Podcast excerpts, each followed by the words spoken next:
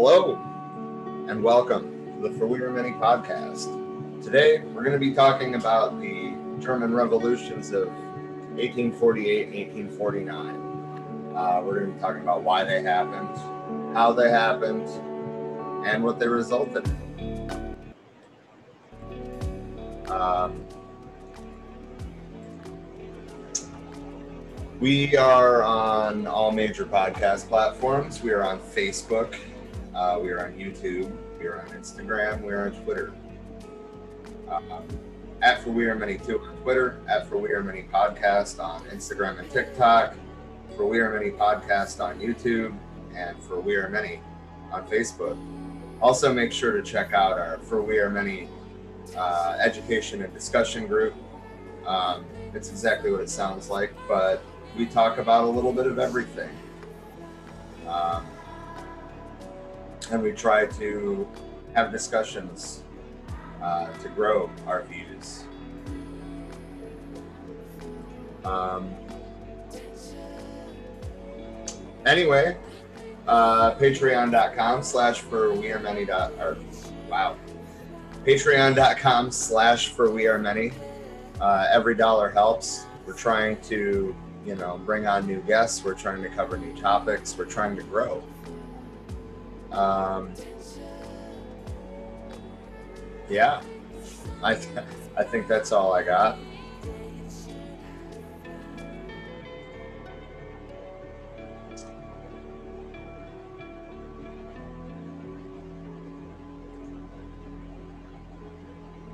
So I'm going to start with um, a Marxist.com that's in defense of Marxism.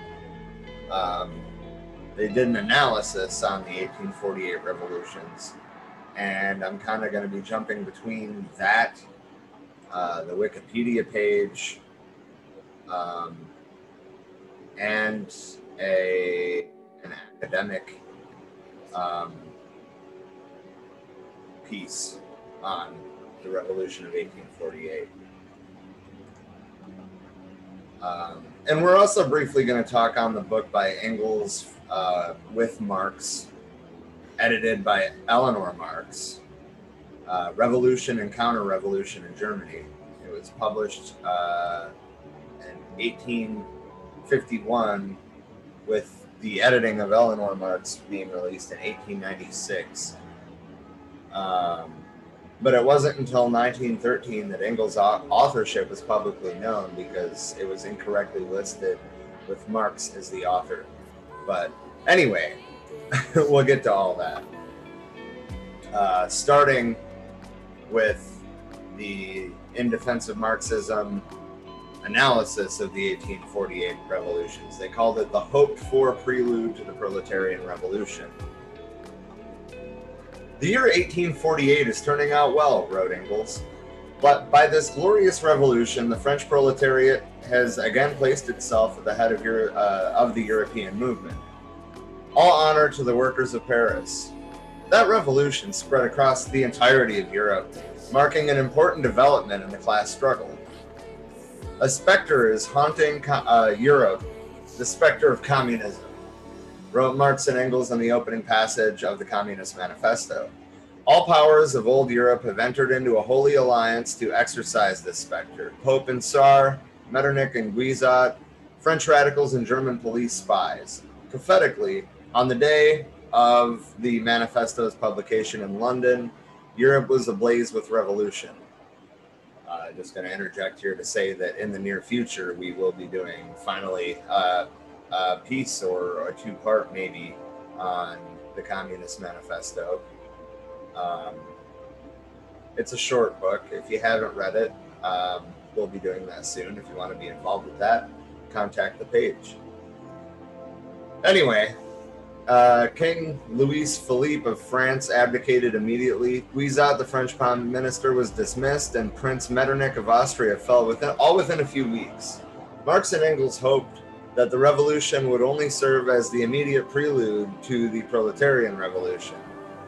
They immediately hailed the revolution, which first broke out on France the 24th, February 1848. That first quote um, was uh,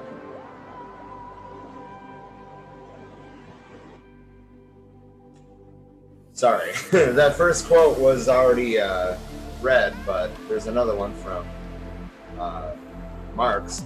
Our age the age of democracy is breaking. The flames of the Tuileries, Tuileries, I don't know, and the Palais, I'm assuming it's the Royal Palace, are the dawn of the proletariat.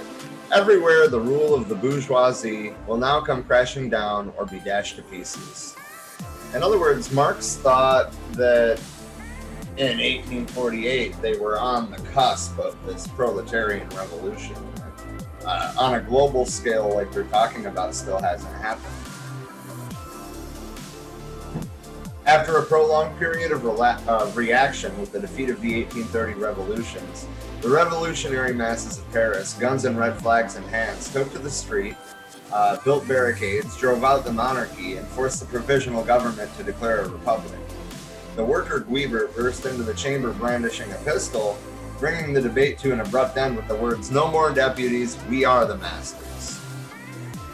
Uh, it was the workers and the lower middle class that propelled the revolution forward.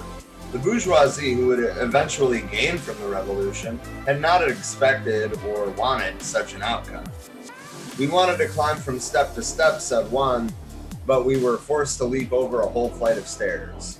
Above all, the bourgeoisie feared the working class, who pushed uh, forward their independent class demands.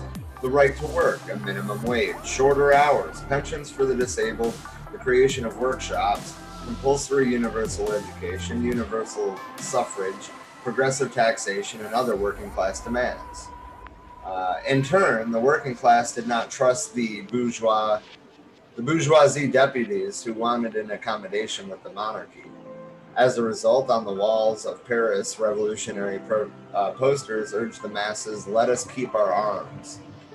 The new bourgeois Republican administration was forced to bring in two socialists into the government, one of whom was Louis Blanc, a popular workers' leader.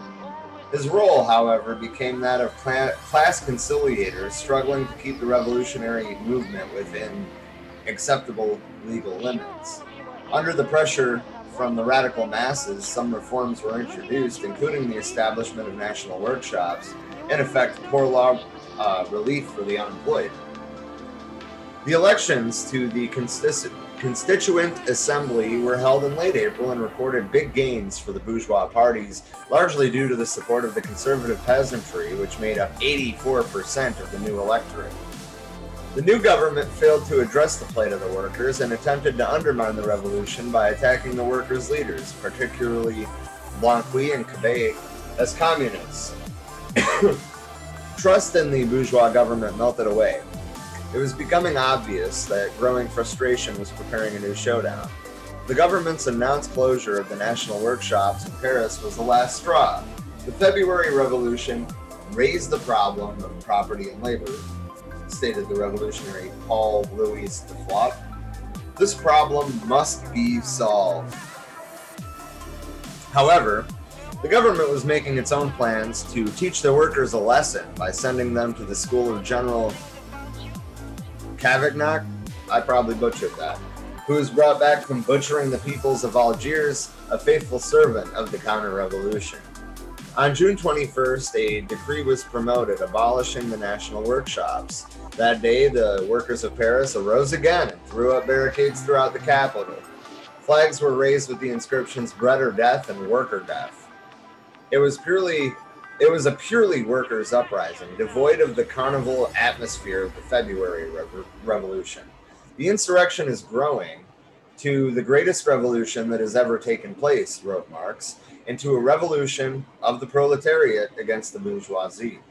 And I, I want to interject here to say that had things continued on that path, had these concessions from the capitalists not been made, which were later overturned, um, that's exactly what would have happened.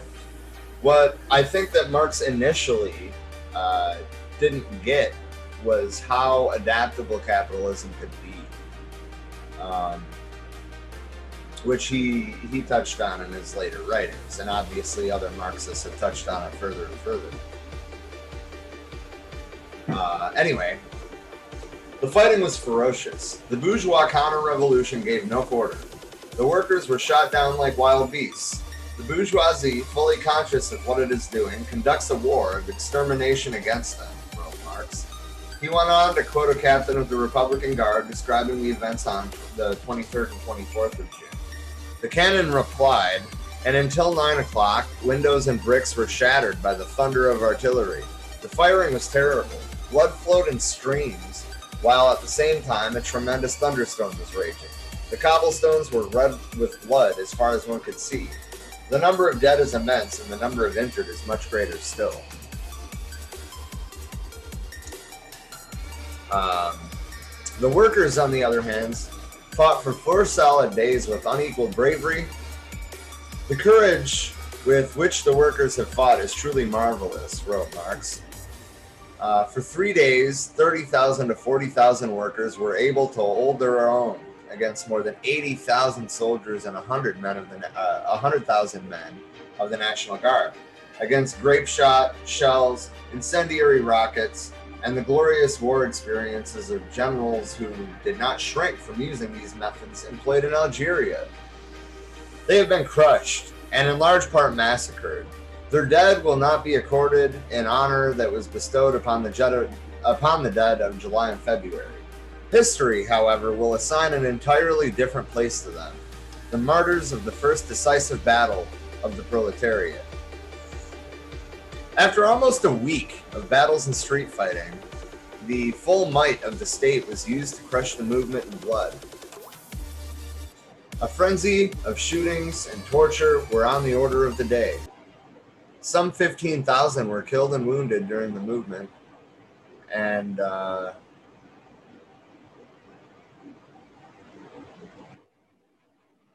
during an okay, I fucked up. A frenzy of shootings and torture were on the order of the day. Some 15,000 were killed and wounded during and after the uprising. The ruling class exacted its revenge for the independent movement of the French workers. The workers' demand contained a threat to the existing order of society. The workers who put it forward were still armed, therefore, the disarming of the workers was the first commandment for the bourgeois who were at the helm of the state, according to Engels.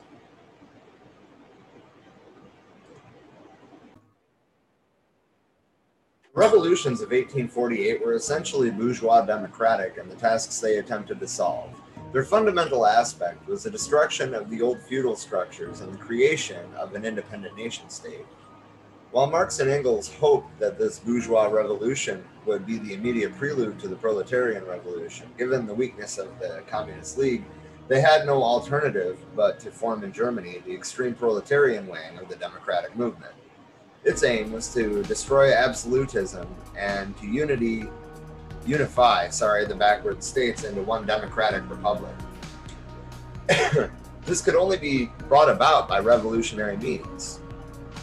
There was a daily paper that was edited by Marx. It was the organ of the of the Democratic Revolution, but as Engels wrote, of a uh, of quote a democracy which everywhere emphasized in every point of the specific proletarian character. End quote. The paper, which had widespread support, became the true headquarters of the militant proletariat, the leading center of the Communist League.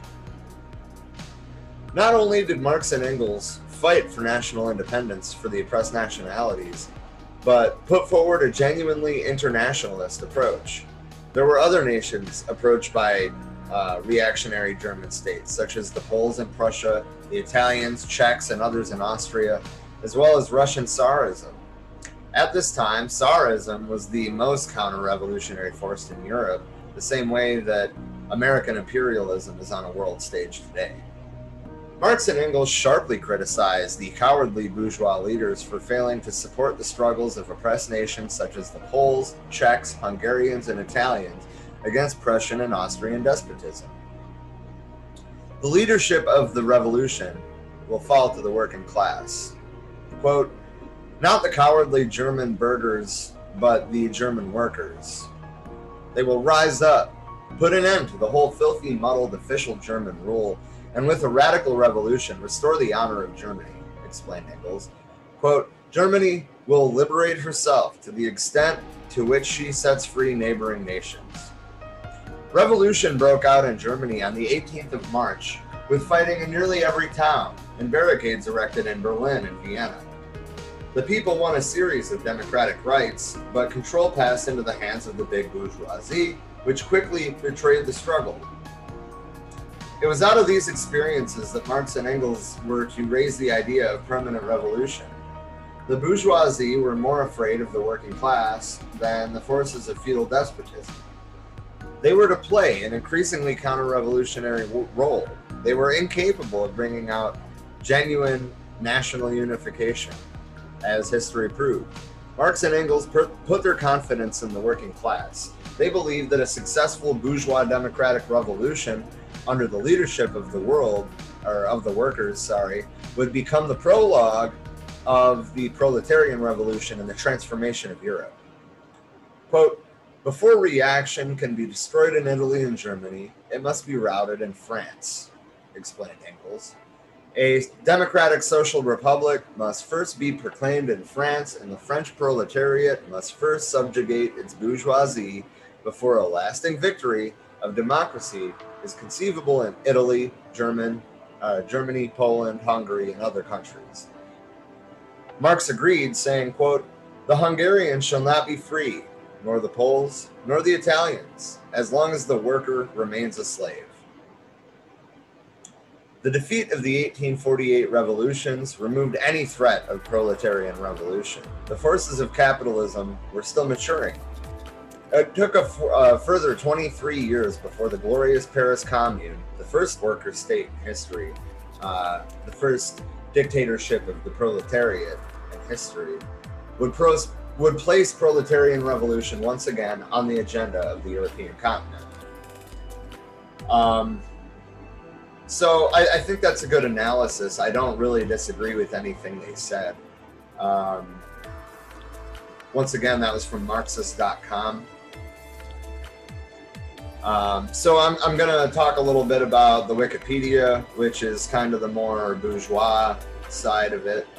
Uh, to be totally honest. But they talk about the um, kind of back and forth revolution, counter revolution thing that was going on. The revolutions of 1848, known in some countries as Springtime of the Peoples or the Springtime of Nations, were a series of political upheavals throughout Europe in 1848 it, it remains the most widespread revolutionary wave in European history. The revolutions were essentially democratic and liberal in nature, with the aim of removing the old monarchical structures and creating independent nation states. The revolution spread across Europe after an initial uh, revolution began in France in February. Over 50 countries were affected, but with no significant coordination or cooperation among the respective revolutionaries. Some of the major contributing factors were widespread uh, dissatisfaction with political leadership, demands for more participation in government and democracy, demands for freedom of the press, other demands made by the working class, the upsurge of nationalism, the regrouping of established government forces, and the European potato failure which triggered mass starvation, migration, and civil unrest. The uprisings were led by temporary coalitions of reformers, um, the middle classes, and workers. Uh, however, the coalitions did not hold together for long. Many of the revolutions were quickly suppressed, tens of thousands of people were killed, and many more were forced into exile. Significant lasting reforms included the abolition of serfdom in Austria and Hungary, the end of absolute monarchy in Denmark, and the introduction of representative democracy in the Netherlands. The revolutions were more or were most important in France, the Netherlands, Italy, the Austrian Empire, and the states of the German Confederation that would make up the German Empire in the late 19th and early 20th century. So um, that's kind of a, a brief overview. We're to dive into origins next. Um, because it's important to figure out what set off this wildfire revolution. Um, the revolutions arose from such a wide variety of causes that it is difficult to view them as resulting from a coherent movement or a set of social phenomena. In other words, it was spontaneous. Um, numerous changes had been taking place in European society throughout the first half of the 19th century. Both uh, liberal reformers and radical politicians were reshaping national governments. Technological change was revolutionizing the life of the working classes. A popular press extended political awareness and new values and ideas such as popular liberalism, nationalism, and socialism began to emerge. Uh, some historians emphasize the serious crop failures, particularly those of 1846, that produced hardship among peasants and the working urban poor. Large swaths of the nobility were discontented with royal absolutism or near absolutism. In 1846, there had been an uprising of Polish nobility in Austrian Galicia, which was only countered when peasants, in turn, rose up against the nobles. Additionally, an uprising by democratic forces against Prussia, planned but not actually carried out, occurred in Greater Poland. The middle and working classes thus shared a desire for reform and agreed on many of the specific aims. Their participation in the revolutions, however, differed. While much of the impetus came from the middle classes, much of the cannon fodder came from the lower classes. The revolts first erupted in the cities. Uh, the population in French rural areas had risen rapidly, rapidly, causing many peasants to seek a life living in the cities. Many in the bourgeoisie feared and distanced themselves from the working poor. Uh, we still see that today in America, just to point that out. Uh, many unskilled laborers toiled from 12 to 15 hours per day when they had work, living in squalid, disease ridden slums. Traditional artisans felt the pressure of industrialization, having lost their guilds. Uh, revolutionaries such as Karl Marx built up followings. Uh, the liberalization of trade laws and growth of factories had increased the gulf between master tradesmen and journeymen and apprentices, whose numbers increased disproportionately by 93% between 1815 and 1848 in Germany. Significant proletarian unrest had occurred in Lyon in 1831 and 1834 and Prague in 1844. Jonathan Sperber has suggested that in the period after 1825, uh, poorer urban workers, particularly day laborers, factory workers, and artisans, saw their purchasing power decline steeply. Urban meat consumption in Belgium, France, and Germany stagnated or declined after 1830 despite growing populations. Uh, the economic panic of 1847 increased urban un- unemployment. 10,000 VNS, uh, VNS, is that how you say it? I almost said Vietnamese. I know that's wrong. Uh, 10,000 VNS factory workers were made redundant, and 128 Hamburg firms went bankrupt over the course of 1847. With the exception of the Netherlands, there was a strong correlation among the countries that were most deeply affected by the industrial shock of 1847 and those that underwent a revolution in 1848. The situation in the German states was similar. Parts of Prussia were beginning to industrialize. Uh, during the decades of the 1840s, mechanized production in the textile industry brought about inexpensive clothing that undercut the handmade products of German tailors. Uh, reforms ameliorated the most unpopular features of rural feudalism, but industrial workers remained dissatisfied with these reforms and pressed for greater change. Pressed for greater change. Urban workers had no choice but to spend half of their income on food, which mostly consisted of bread and potatoes. As a result of harvest failures, food prices soared and the, the demand for manufactured goods decreased, causing an increase in unemployment. During the revolution, to address the problems of unemployment, workshops were organized for men interested in construction work. Officials also set up workshops for women when they felt they were being excluded, or yeah, when they felt they were excluded. Artisans and unemployed workers destroyed industrial machines when they threatened to give uh, employers more power over them. So I'm gonna like sprinkle this um, this um, I don't know if it's a research paper. I think it's too small to be a dissertation, but I'm to sprinkle some uh, in it, or some things from it rather, um, into the uh, its place in the story um, from the Wikipedia article. But the Revolution of 1848 in Germany was a critical subject to historians from the German Democratic Republic.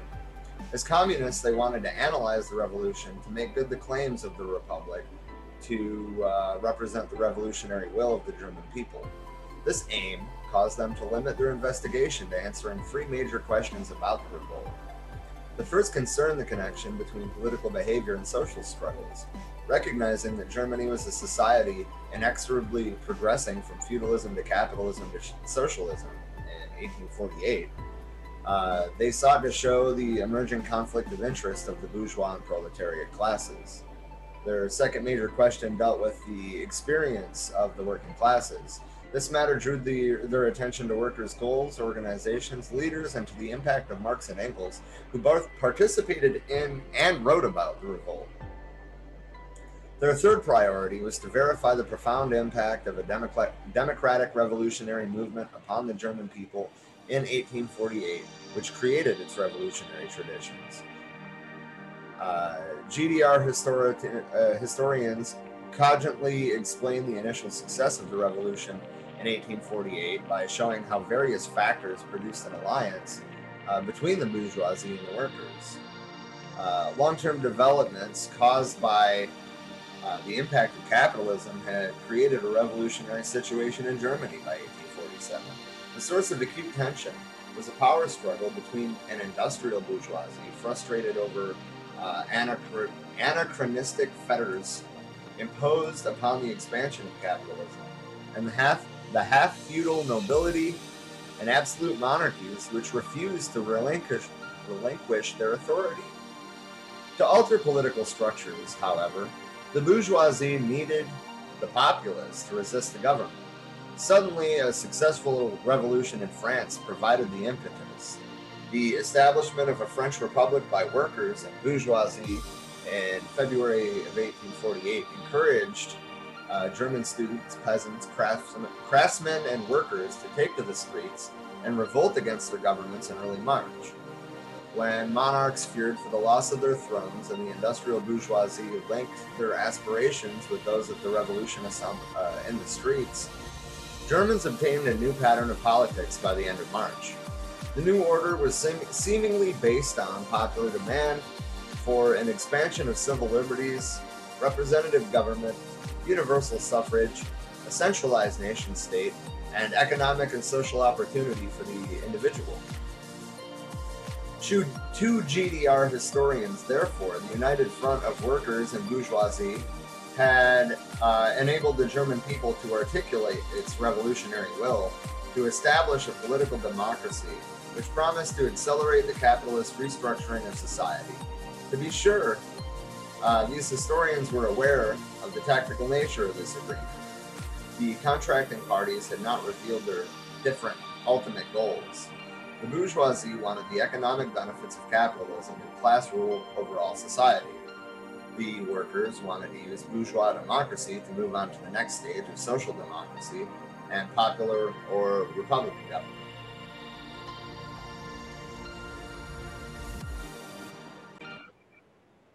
So, uh, talking about rural areas, you know, like the population growth that we already mentioned had led to food shortages, land pressure, and migration both within and from Europe, especially to the Americas. Um, you know, these we we did a piece on collectivized immigration of the late uh, 1800s and early 1900s, and this is this is the start of that. Um, peasant discontent in the 1840s grew in intensity. Peasant occupations of lost communal land increased in many areas.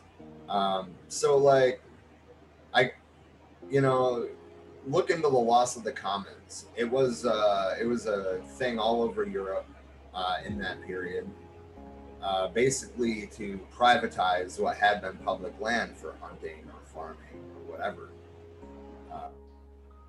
So look into the loss of the commons. We'll probably do a piece on that. Actually, I'm going to write that down right now.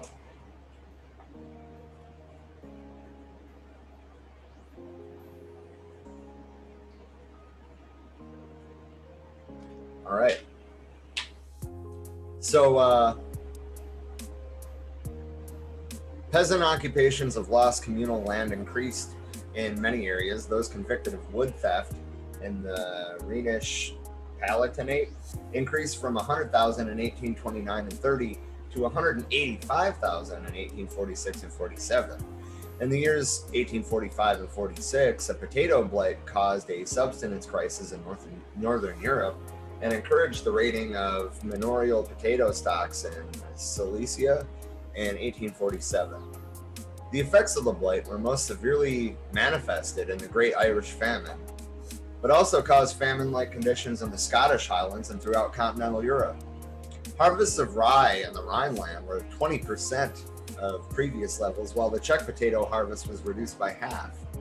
These reduced harvests were accompanied by a steep rise in prices. The cost of wheat more than doubled in France and, uh, and Italy. There were 400 French food riots during 1846 and 47, while German socio-economic protests increased from 28 during 1830 to 1839 to 103 uh, from 1840 to 47. Central to long-term uh, peasant grievances were the loss of communal lands, loss of the commons, uh, forest restrictions such as the French Forest Code of 1827, and remaining feudal structures, notably the uh, labor obligations that existed among the serfs and oppressed peasantry of the Habsburg lands. Aristocratic wealth and corresponding power was synonymous with the ownership of farmlands and effective control over the peasants. Peasant grievances exploded during the revolutionary year of 1848, yet were often disconnected from urban revolutionary movements. The revolutionary Sandor Petőfi's, popular nationalistic rhetoric in Budapest did not translate into any success of the peasantry, while the Viennese Democrat Hans Kudlich reported that his efforts to galvanize the Austrian peasantry had disappeared in the Great Sea of Indifference and Phlegm. So, um, we're going to talk a little bit about the role of ideas. Um, and I'll probably end up, you know, interjecting a couple times through this this section here. Uh, despite forceful and often violent efforts of established and reactionary powers to keep them down, disruptive ideas gained popularity. Democracy, liberalism, radicalism, nationalism, and socialism. They demanded a constitution, universal manhood suffrage, press freedom, freedom uh, of expression, and other democratic rights, the establishment of civilian militia, liberation of peasants, liberali- uh, liberalization of the economy, abolition of tariff barriers, and the abolition of monarch- monarchical power uh, structures in favor of the establishment of republican states, or at least the restriction of the prince power in the form of constitutional monarchy. In the language of the 1840s, democracy meant replacing an electorate of property owners with universal male suffrage.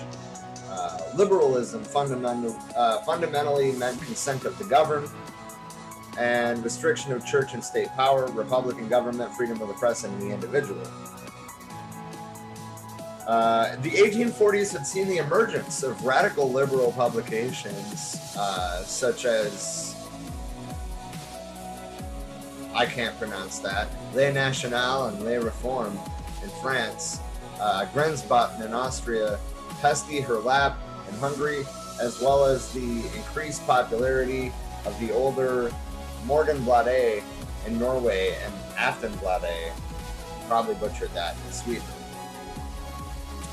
Nationalism believed in uniting people bound by some mix of common languages, culture, religion, shared history, and of course, immediate geography. Um, nationalism had developed a broader appeal during the pre 1848 period, uh, as seen in František Palacký's 1836 History of the Czech Nation, which emphasized the a national lineage of conflict with the Germans, or the popular patriotic Liederkranz song circles that were held across Germany. Patriotic and belligerent songs about Schleswig had dominated the Würzburg National Song Festival in 1845. Socialism in the 1840s was a term without a consensus definition, meaning different things to different people, but was typically used within a context of more power for workers in a system based on worker ownership of the means of production. Uh, these concepts together, democracy, liberalism, nationalism, and socialism, in the sense described above, came to be encapsulated in the political term radicalism. Uh, so, spring of 1848, uh, the world was astonished when revolutions appeared in so many places and seemed on the verge of success everywhere. Agitators who had been exiled by the old governments rushed home to seize the moment. In France, the monarchy was once again overthrown and replaced by a republic. In a number of major German and Italian states and in Austria, the old leaders were forced to grant liberal constitutions. The Italian and German states seemed to be rapidly forming United Nations. Uh, Austria gave Hungarians and Czechs liberal grants of autonomy and national status. Uh, and then in the summer, there was bloody street battles in France between the middle class reformers and the working class radicals. German reformers argued endlessly without finalizing the results. Uh, fall, the reactionaries started organizing for a counter-revolution. Uh, they were caught off guard at first, and the aristocracy and their allies plotted, you know, a return to power. Um, and that happened from 1849 to 1851. Uh, the revolutions all suffered a series of defeats in the summer of 1849. Reactionaries returned to power, and many leaders of the revolution went into exile. Some social reforms proved permanent, and years later, nationalists in Germany, Italy, and Hungary gained their objectives. Um, so, you know, talking more specifically about Germany, the March Revolution in the German states took place in the south and west of Germany with large popular assemblies and mass demonstrations. Led by well educated students and intellectuals, they demanded German national unity, freedom of the press, and freedom of assembly. The uprisings were poorly coordinated but had a, in common a rejection of traditional autocratic political structures in the 39 independent states of the German Confederation. The middle class and working class components of the revolution split, and in the end, the uh, conservative aristocracy defeated it, forcing many liberal 48ers into exile. Um, maybe one day we'll go into further depth on some of these other European revolutions, but um, the German Revolution is talked a lot about by Marx and Engels, and that's a big part of why we wanted to start there. Um, so most of what men and the, the men in the revolutions of 1848 fought for was brought about within a quarter of a century. And the men who accomplished it were, uh, most of them, specific enemies of the 1848 movement. Um, they ushered in a third French Republic, Bismarck united Germany, and Cavour Italy. The Ak Yak won autonomy for Hungary with a dual monarchy. A Russian Tsar freed the serfs, and the British manufacturing classes moved toward the freedoms of the People's Charter. Uh, Democrats looked to 1848 as a democratic revolution, which in the long run ensured liberty, equality, and fraternity.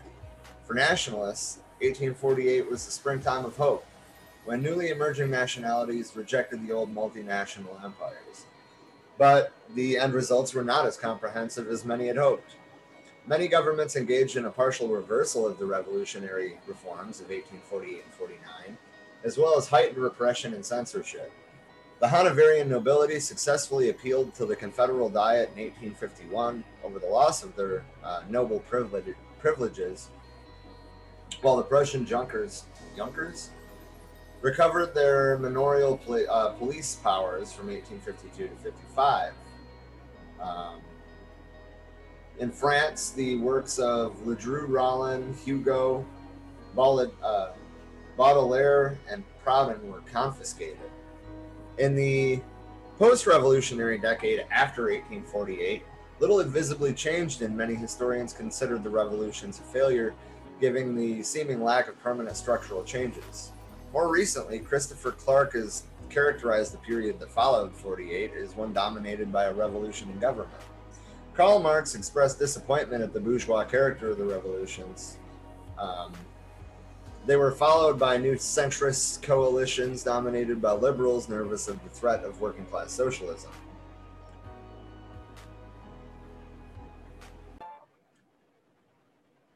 Although GDR historians have studied the outbreaks of revolution throughout Germany, they celebrated the events in Prussia, where capitalist industry was concentrated in Germany as the epicenter of the revolutionary earthquake.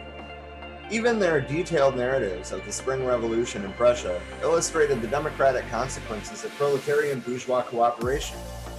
Readers of these accounts are left with an impression that it was the heroism of a 17 year old journeyman apprentice locksmith Ernst Zinna, who died at the barricades in uh, the Friedrichstrasse on the 18th of March, and whose corpse was set in front of the king on the 19th by the Berlin crowd, which persuaded the king to call off his troops and give in to the demands of the Prussian bourgeoisie for power and constitutional changes.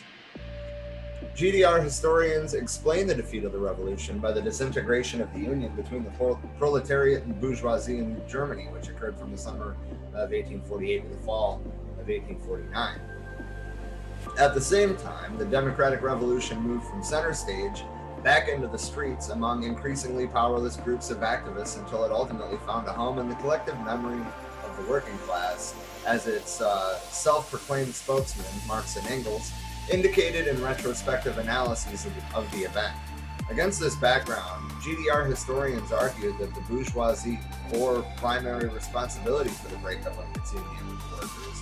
They insisted that the workers had remained faithful to democracy to the bitter end, but were weak, unorganized, and lacked the maturity to act effectively alone. The bourgeoisie, on the other hand, wavered in their support of democracy because they feared the working class more than the aristocracy. First the industrial bourgeoisie, then the petty bourgeoisie, found themselves supporting the forces of order. They manifested their disloyalty both directly and indirectly. The latter occurred when they favored such policies and positions as moderate constitutionalism, restricting suffrage, non responsible executives, and limitations upon the powers of representative assemblies. The former occurred when their representatives actually authorized police constitutionalism, restricting suffrage, or wait, sorry, actually authorized police action against street demonstrators. Indeed, accounts of several such incidents of what uh, you know, which happened in the summer of 1848, constitute in GDR historiography um, the major turning point in the defeat of the revolution.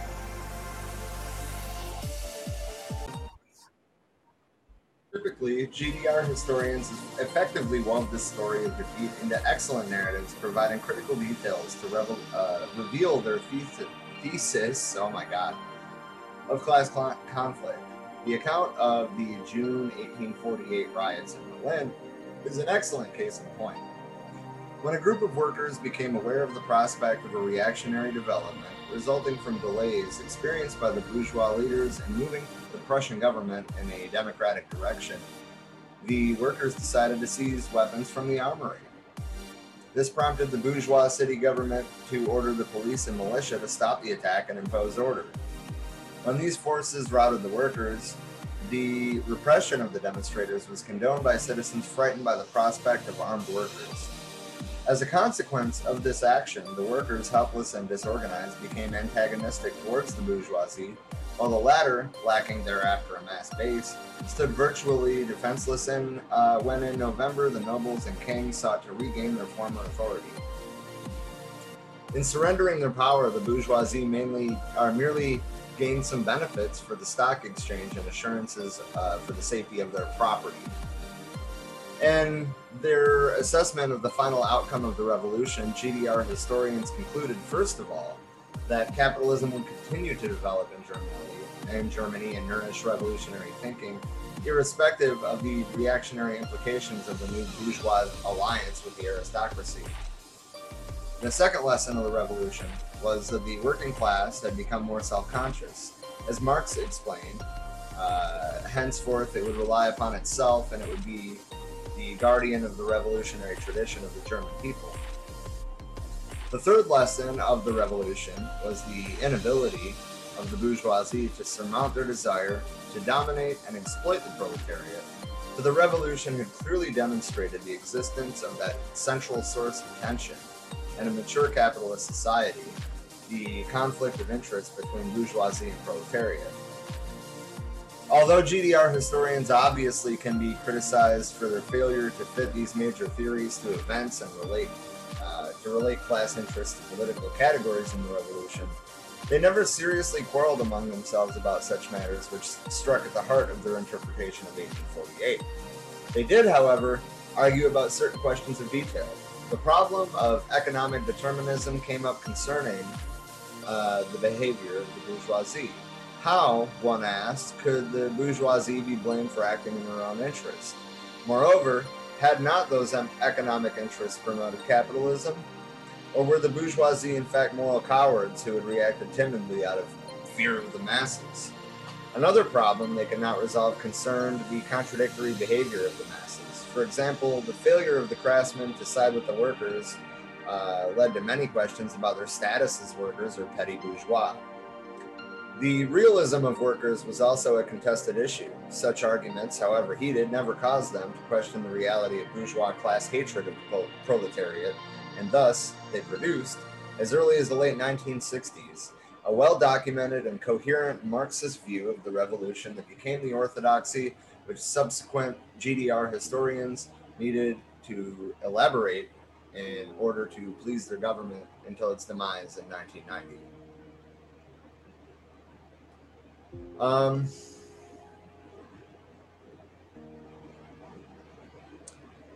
so basically,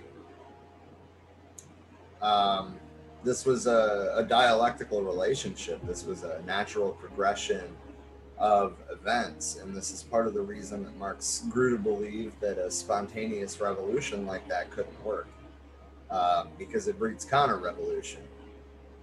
Um, and for example, we saw the same thing in the 1960s. There was this huge outbreak of radical thinking, and it was it was suppressed, it was repressed, it was pushed into the underground, and it bred the era of reaction or neoliberalism that we live in today, no matter what country we live in, basically. Um, that's that's my key takeaway from um, but I wanted to talk a little bit about the Engels and Marx book, Revolution and Counter Revolution in Germany. Uh, early in 1851, Charles Dana, then an editor of the New York Daily Tribune, suggested to Karl Marx that he should contribute topical and historical writings to the newspaper. Dana was alerted to the possible availability of Marx by the suggestion of Ferdinand Fre- Freiligrath, and a former associate of Marx on the editorial staff of the Cologne, Cologne newspaper, uh, New Reich. Oh, Jesus. I don't know how to pronounce that. But anyway, Marx was at the time engrossed in economic research and was unable to fill the commission. Um, but on 18 or August 14th, 1851, uh, he wrote a letter asking his friend and co-thinker Frederick Engels to produce a series of articles about Germany from 1848 onwards. Engels agreed with this plan, and over the next 13 months, he went on to produce 19 articles on the 1848 German Revolution for the New York Press. Marx was closely consulted during the writing of the material and read over each manuscript before sending it for publication. Even though written by Engels, these articles were published under the byline of Karl Marx under the series title Germany, Revolution and Counter-Revolution. Articles were not additionally uh, titled, but instead appeared under a Roman numeral. Individual titles were created in uh, 1896 by editor Eleanor Marx for the first edition of the material in book form. Um, the articles ran from October 25th, 1851 to October 23rd, 1852. After appearing in the tri- uh, Tribune, the material was never published again in the lifetime of Marx and Engels, with the exception of the first two pieces, which were reprinted in German translation um, in late late in October 1851. The Revolution and Counter-Revolution articles written by Engels were instrumental in establishing Marx with the Tribune and a journalistic relationship began, which was to continue for more than a decade. Marx began to himself write for the paper in August 1852 when he contributed an article on the section on the elections in England, writing first in German and making use of Engels and other friends to assist with the English translation. By January 1853, Marx was fluent enough in English to write for the Tribune without additional editorial assistance. Um, Marx would receive a very modest flat rate of one pound per article in these lengthy contributions. Um, it would fall to Marx's youngest daughter, Eleanor Marx Aveling, to collect the articles into book form first appeared in 1896 in a volume published entitled Revolution and Counter Revolution, or Germany in 1848. Um, each of the 19 articles were titled and appeared as chapters. Uh, it, but basically, though, it's an account of what happened in Prussia, Austria, and other German states during 1848 describing the impact on both middle class and working class aspirations, and on the idea of German unification. Events in Austria and Prussia are discussed, along with the role of Poles and Czechs in Pan-Slavism, which Engels was against. It also uh, discussed the Cologne uh, communist trial, in which defendants were acquitted after some evidence was shown to have been crudely forged. Um, maybe someday we'll do a, a piece on that book. But as for the German Revolution of 18, uh, revolutions and counter-revolutions of 1848, 1849, um, I think that pretty much covers it. Um, but I mean, really, though, it was all throughout Europe.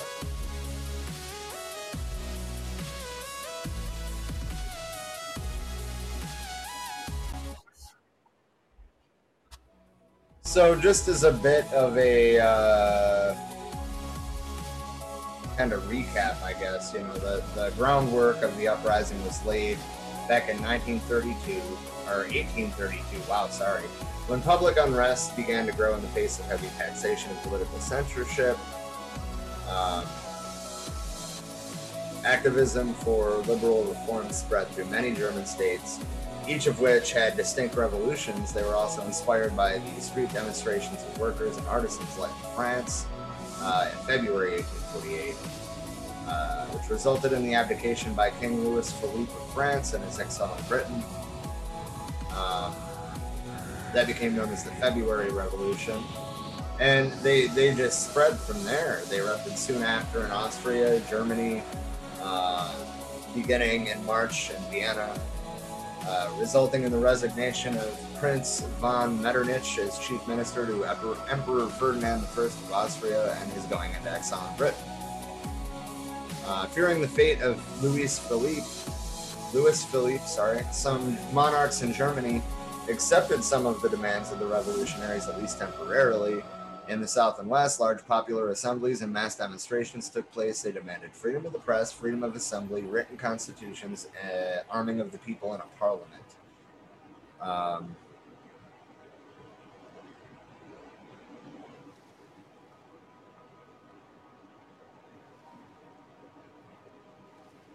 and, Greater Poland technically was not a German state. Um, the corresponding territory of the Grand Duchy of Posen had been under Prussian control since the first and second partition of Poland in the late 18th century. The Greater Poland Uprising of 1848, known as the Poznan, po- Posen oh, Uprising, uh, was an unsuccessful military insurrection of Polish troops under Ludwik Mierosławski against the Prussian force, uh, forces. That began on the 20th of March 1848 resulted in Prussia annexing the Greater Polish region, region as the province of Posen. Um,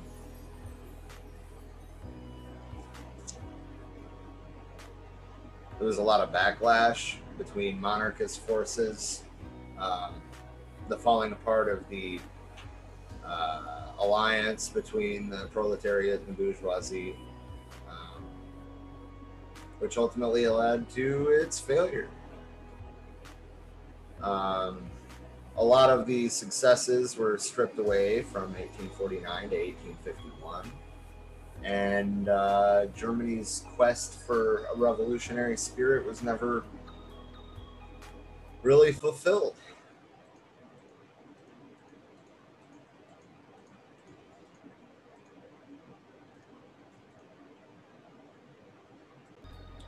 So, uh, once again, I just want to um, let you know where you can find us. We're on Facebook.